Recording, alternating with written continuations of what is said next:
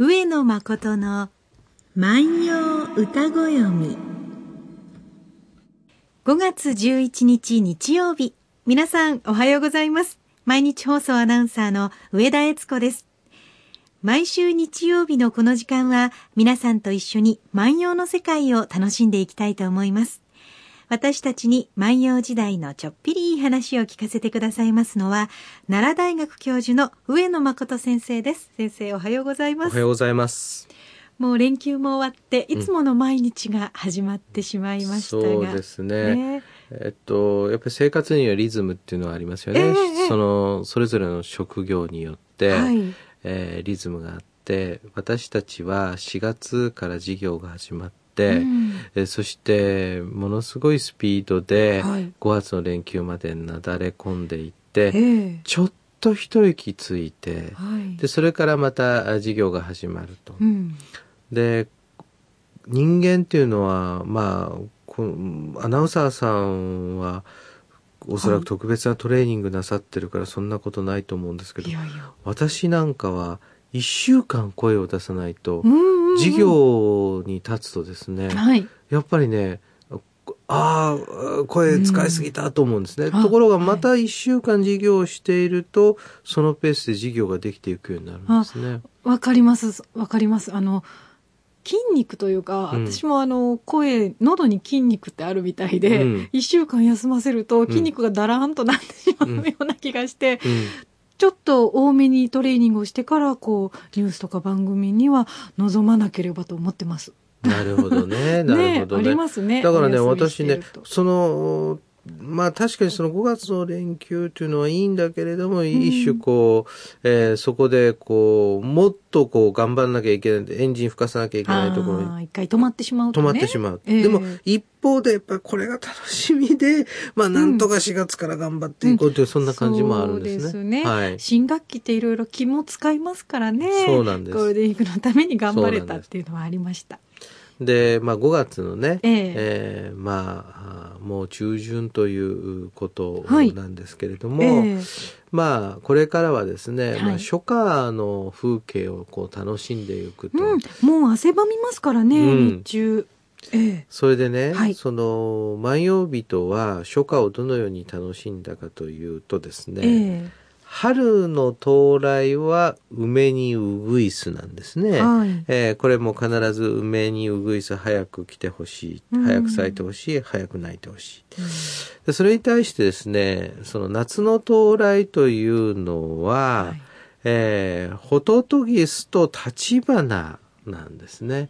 えー、立花の花が咲いて、えー、匂いを楽しみたい、花を楽しみたい、そしてホトトギスがやってこないかなというわけですね。で、大友のやかもちにはですね、はい、弟がいたんですね。えー、えー、大友の文持という人がいるんですね。えー、書と書いて、書物の書と書いて文持。はい。で、これね、まあ、文持っていうと、えー、そんな人いたんですか？ってよく言われるんですが、弟さんがいてね、これはね、この弟さんがどういう人かっていうのはね、はい、えー、花が好き。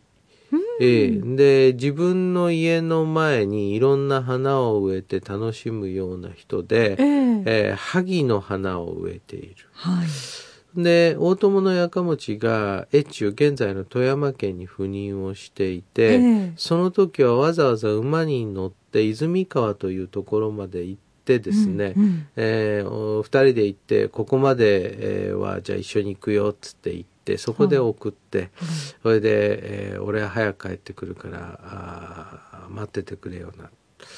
でそれから別れてしばらくして、この弟さんは、急性してしまう亡くなってしまうんです。うんあの、でね、このやかもちはね、この人亡くなった時に晩歌を作ってましてね、はい、こい、気のいいやつだったのになーっていうふうに歌をね、作っててね。でね、この人は、私ね、気のいいやつなんだなって歌を作ってる意味がね、今日の歌でわかるような気がするんですよ。はい、これね、ものすごくね、サービス精神がある。人だったみたいなんですね、はい、今日の歌ちょっと読んでおきたいと思います、はい、我が宿に月押し照れりホトトギス、心あらば、小ぞき、なき豊もせ。えー我が宿に月押し照れり。ホトトギス、心あらば、小ぞき、なき豊もせと出てきます。で、これどういう歌かって言いますとね、はい。我が宿に、この場合の宿っていうのは、ええ。えーこれは家ないし家の周りの土地を指しますから、例えばですね、うんえー今日はね、月が綺麗だからね、みんなで月を見ようよっていうようなことで、外に出るような庭も含めて宿と考えてくださいね。はい。我が宿に月押し照れり、月が照っている。まあ、押し照れりっていうのは、うんえーまあ、これ強めて、えーいると考えれば、まあ月の光が鮮やかにえー照らし出してくれている、いい日なんでしょうね。はい。で、えーそうするとですね、ここからはですね、ホトトギスに呼びかけてるんです。ええホトトギスよ、心あらば。お前さんにね、もし心というものがあったならば、はい。えー今晩ってわざわざ断ってます。うん。えー今晩やってきて、今晩やってきて、亡き豊もせ、豊もすというのは、これはね、響かせるということですから、うんはいえーその鳴き声を響かせておくれよっていうわけですな。うんで、これは、昨晩でもない、ええ明日でもない、はい。今日、今日来てよって、今日来てほしいんだよ。それはなぜかっていうと、ええうー今日はね、月がいいんだ。こんなね、その、月が美しい晩にねうん、ホトトギスが来てくれたらね、はい。そのもっといい酔いになるんだよ。こういう発想なんですね。で、日本の文学というのは、はい。えー一つは恋を歌うことと、えええー花鳥風月を歌う。はい。でその花鳥風月の中で、うんえー月が当然出てくるわけですが、はいその月にもう一つ加えて、うんえー鳥であるならば、ええ当然この季節はホトトギス。ホトトギスよ、えー来てくれないかな、というふうにこう歌ってるわけですよね。うんもう、なんていうのかな、もう季節を余すところなく楽しみたいっ はい。で、楽しんでほしいでていう。感じですようね。ん、で、この次の歌を読みますとえね、え、ええー我が宿の花立花にホトトギス、今こそ仲目、共に会える時。え。うん。えー我が宿の花立花にホトトギス、今こそ、今こそ泣いてほしい。ええ。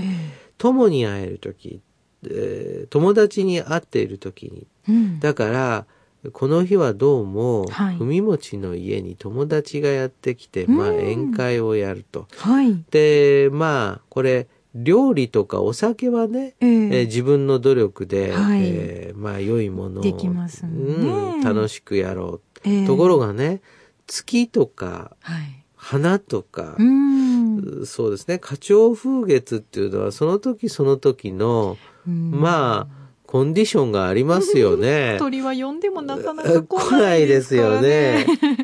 で、この場合ね、月までは良かったんですよ。はい。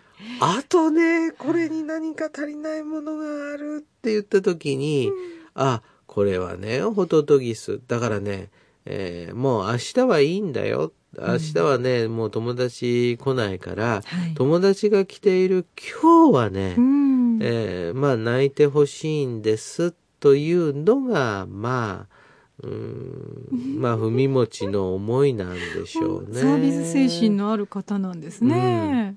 それがね、一つの優しさで、はい。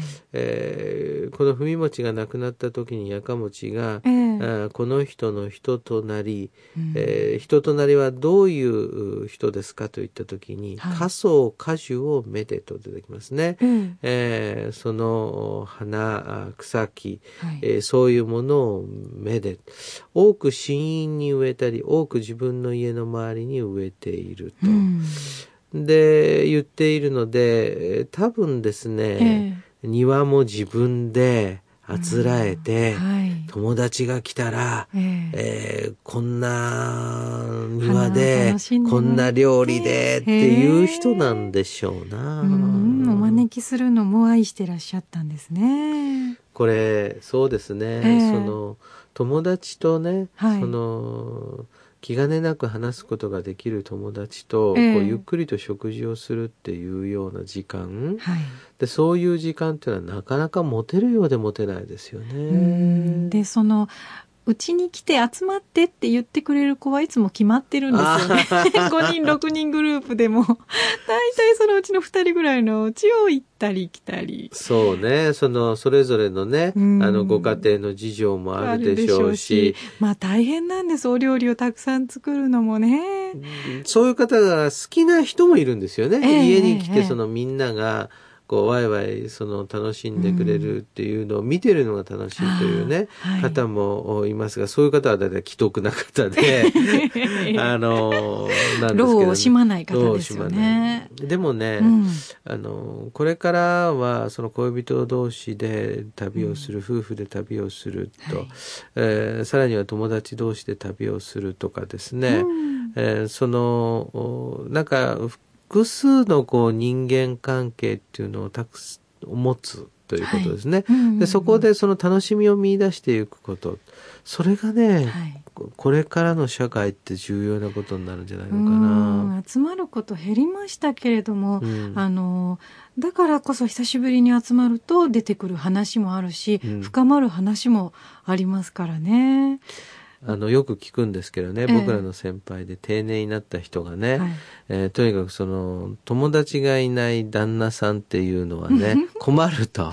あのとにかくベタっと私に寄りかかってくるのよって。とにかくもう何でもこれしてあれしてっていうふうに。そうするとねやっぱりその夫婦といえどもよ、はい。仲のいい夫婦といえどもよ、はい。やっぱり複数のそのチャンネルを持っている方がうん。夫婦でも楽しいっていうことはあると思うんですよね。そういう旦那さんを今わしも族っていうらしいあ、よわしも族なちょっと。スーパーに行きたいんだけど、わしも行くって。来ていらんっていう奥様が 増えてきてるらしいですね。そうね、そうね。あの、そういうことで言うと、なんかね、えうん、踏みちみたいにやっぱりね、人を楽しませる。うん。そうすればね、わしも族を脱却できます。そんなことを思いながらええ。聞いてください。はい。大友の踏みもちの歌二首。我が宿に月押してれり、ホトトギス、心あらば小き、亡き豊もせ。私の家に月の光が差し込んだ。ホトトギスよ、お前に心があるならば、今日やってきて泣いておくれ。今日は、牧野八1480番の歌をご紹介いたしましたが、皆さんはどのように感じられたでしょうか？上野誠の万葉歌ご読みでは、上野先生に聞いてみたいこと、番組の感想など何でもお寄せいただきたいと思います。番組で紹介させていただいた方には、番組特製ポーチをプレゼントいたします。宛先です。郵便番号530-8304毎日放送ラジオ上野誠の万葉歌ご読みの係まで。メールアドレスは歌ご読みアットマーク mbs1179.com です。それでは皆さん楽しい週末をお過ごしください。また来週です。さようなら。さよなら。